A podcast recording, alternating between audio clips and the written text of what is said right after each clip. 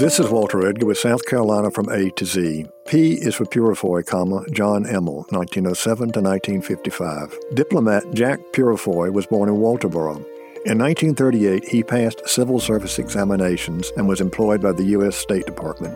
In 1947, he was appointed Assistant Secretary of State for Administration. In 1950, he was appointed U.S. Ambassador to Greece, where he intervened repeatedly to strengthen anti communist political parties. During his tenure, Peurifoy gained a reputation for being a dedicated Cold Warrior.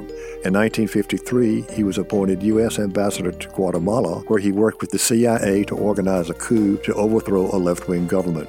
In 1954, Peurifoy was U.S. Ambassador to Thailand, where his arrival coincided with the growing influence of the United States within Southeast Asia, especially Indochina. In 1955, John Emil Peurifoy was killed in what was ruled a traffic accident that many believed had been an assassination.